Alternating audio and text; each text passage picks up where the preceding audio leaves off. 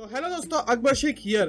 Time हमारे life का सबसे इम्पोर्टेंट एक्सपेक्ट है, बिकॉज हमारा पैसा जाएगा तो वापस आ सकता है। हमारी हेल्थ अगर थोड़ी ख़राब हो गई तो भी हम रिकवर कर सकते हैं बहुत ज़्यादा वर्कआउट करके या फिर कुछ डाइट या मेडिकल से। बट टाइम अगर एक बार चले जाएगा ना, तो आप कितने भी दौलतमंद रहने दो, कितने भी पावरफुल रहने दो, वो चीज़ वापस नहीं आ सकती है। और आज के ये टेक्नोलॉजिकल एरा के अंदर हमें हमारे टाइम को इफेक्टिवली यूज़ कैसे करना है वो आना चाहिए। अगर आप एक स्टूडेंट हो या फिर आप किधर नई नई जॉब पे लगे हो या फिर स्टूडेंट के साथ कंटेंट क्रिएशन कर रहे हो, साइड हसल कर रहे हो, तो आपके लिए टाइम बहुत बहुत महत्वपूर्ण है। मेरी बात करें तो मेरे लिए टाइम बहुत ज़्यादा इंपॉर्टेंट है, बिकॉज मुझे बहुत सारी चीज़ें मैनेज करनी रहती है डे के अंदर। हम टाइम को तो मैनेज नहीं कर सकते। शुरू में मुझे लगता था कि हम टाइम को मैनेज कर सकते, नहीं, हम हमारे वर्क लाइफ को मैनेज कर सकते, हम खुद को मैनेज कर सकते हैं, जिससे हम टाइम के अंदर फिट हो सके। बिकॉज इलॉन मस्क के पास भी 24 आवर है, एक गरीब इंसान के पास भी 24 आवर है,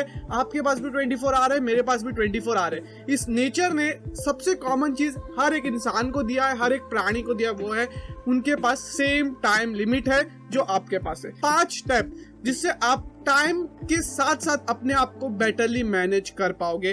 पहली है, know what is important and what is urgent. आपको ये दो चीज़ का डिफरेंस पता करना चाहिए कि आपके लिए कौन सा टास्क इम्पॉर्टेंट है और कौन सा टास्क अर्जेंट है।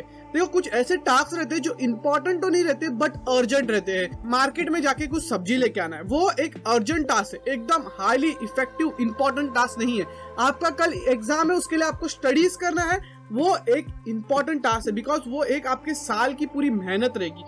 भाजी तो क्या, आप ऑनलाइन ऑर्डर भी कर सकते हैं और वो घर पे भी आ सकती है, तो वो इतना ज़्यादा इंपॉर्टेंट टास्क नहीं रहता है। तो आपको समझना है कि आपका मेन टाइम, मेन फोकस कौन से टास्क पे जा रहा है। अगर आप सुबह के टाइम पे बहुत ज़्यादा एक्टिव रहते हो तो आपको सुबह के टाइम पे कुछ मेन टास्क रखने हैं जो आपके पूरे डे के लिए इंपॉर्टेंट है। ऐसे टास्क नहीं रखने हैं जो अर्जेंट है, ऐसे टास्क रखने हैं जो इंपॉर्टेंट है, ताकि आप जो एक्टिव समय रहे ना, उसके अंदर आप ये मेन टास्क को निपटा पाओ। जैसे मेरे लिए कुछ मेन टास्क है, स्टडी करना, कंटेंट क्रिएशन करना, कंटेंट को पोस्ट करना, नई चीज़ें लर्न करना, वर्कआउट करना, ये मेरे कुछ मेन टास्क है जो मैं डे के अंदर परफॉर्म करता हूँ। तो मैं मॉर्निंग के टाइम पे अपने हेल्थ को और अपने माइंड को ज़्यादा प्रायोरिटी देता हूँ। इवनिंग के टाइम पे मैं कंटेंट क्रिएशन को ज़्यादा प्रायोरिटी देता हूँ, बिकॉज मैं एक्टिव मॉर्निंग के समय रहता हूँ, दोपहर के समय मैं बहुत लेजी सा फील करता हूँ। फिर इवनिंग के टाइम पे चाय या कॉफ़ी पीने के बाद मेरे अंदर वापस से वो एनर्जी आती है एक नैप लेने के बाद। तो मैंने जो इंपॉर्टेंट टास्क है ना, ये वो टाइम के अंदर ऐड कर दिया। जो अनइम्पॉर्टेंट टास्क है, जैसे दोस्तों से मिलना,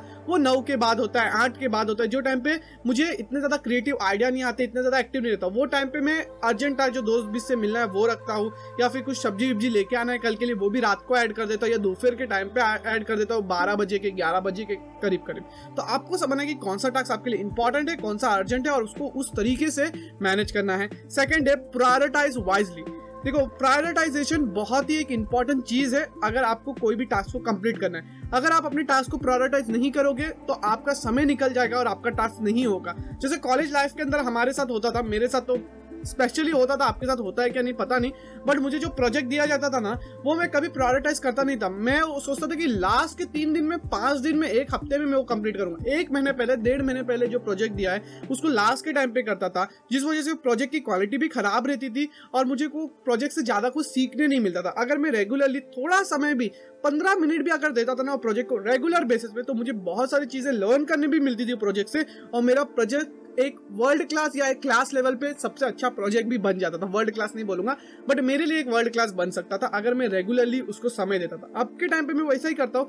जो भी मेरे टास्क है जो 1 महीना बाद है, उसको मैं आज के दिन से थोड़ा उसके बारे में रिसर्च करना, उसके बारे में वर्क करना, उसके ऊपर थोड़ा बहुत लिखना शुरू कर दिया। अगर मैं कोई प्रोजेक्ट की बात करता हूँ, अगर मुझे कोई वीडियो बनानी है तो उसके लिए मैं रिसर्च 1 हफ्ते पहले से ही शुरू कर देता हूँ, जिससे एंड टाइम के अंदर मुझे 1 दिन के अंदर रिसर्च, एडिटिंग, एडिटिंग सब कुछ ना करनी पड़े। इसलिए आपको समझना है कि आपके लिए कौन सा टास्क इंपॉर्टेंट है, उसको प्रायोरिटाइज करो। तीसरी सबसे इंपॉर्टेंट, खुद को मैनेजमेंट करने की, टाइम मैनेजमेंट नहीं बोलूँगा, खुद को मैनेजमेंट करने की टिप है कि set a deadline to complete a task. देखो यार, अगर आपके ऊपर कोई भी प्रेशर नहीं रहेगा, कोई भी डेडलाइन नहीं रहेगी ना, आप इतना ज़्यादा प्रोक्रेस्टिनेशन करोगे ना जिसकी हद नहीं है। भाई ये चीज़ है ना, मैंने खुद से अनुभव की है कि अगर आपके ऊपर एक डेडलाइन नहीं है तो भाई आप इतना प्रोक्रेस्टिनेशन करते हो जिसकी हद नहीं है।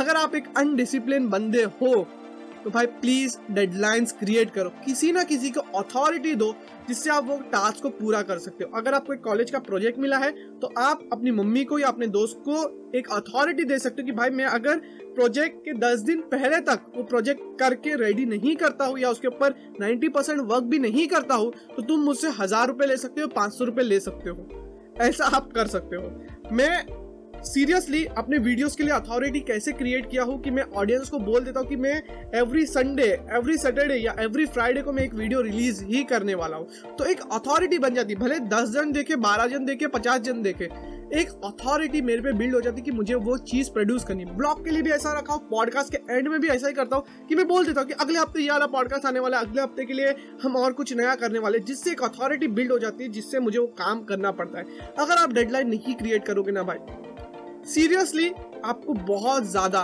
प्रॉब्लम हो जाएगी। आपको लर्निंग के लिए भी डेडलाइंस क्रिएट करनी चाहिए जब तक आपकी एक हैबिट नहीं बनती है। जिस दिन आपकी हैबिट बन गई, डेडलाइन की ज़रूरत नहीं है, आप ऑटोमेटिकली वो चीज़ें करने लग जाओगे और आपका टास्क भी बहुत जल्दी जल्दी कंप्लीट होने लग जाएगा, क्योंकि आप एक सिस्टम, एक प्रोसेस के अंदर बन जाओगे। नेक्स्ट है use Pomodoro technique for work and relaxation. देखो एक पोमोडोरो करके एक टेक्निक है, इसके अंदर आपका जो टास्क रहता है उसके ऊपर आप फटाफट वर्क करते हो, उसके बाद एक गैप लेते हो जिसके अंदर आप किधर बाहर वॉक के लिए चले गए, मोबाइल यूज कर रहे हो या फिर एक छोटा सा नैप ले लिए, उसके बाद वापस से वो साइकिल के ऊपर जाते हो, वो 40 मिनट वर्क करते हो, फिर से रिलैक्सेशन करते हो, फिर वापस वो टास्क के ऊपर जाते हो। देखो मेरे लिए कैसा रहता था, मैं स्टडीज के लिए ये टेक्निक यूज करता था। मैं 40 मिनट स्टडी करता था, 45 मिनट स्पेशली मैं स्टडीज करता था, उसके बाद 50 मिनट का ब्रेक लेता था, फिर 45 मिनट स्टडी करता था, उसके बाद 50 मिनट का ब्रेक लेता था, 15 मिनट्स का, जिसके अंदर मैं कोई स्नैक्स खा लिया, किधर वॉक के लिए चले गया या फिर कोई गाने सुन लिए या आराम से लेट गया बैट के ऊपर या मेडिटेशन करने लग गया। ये चीज़ को मैं 3 बार करता था, उसके बाद स्टॉप करता था। इसके बाद लास्ट चीज़ जो मैं आज ऐड करने वाला हूँ वो है कि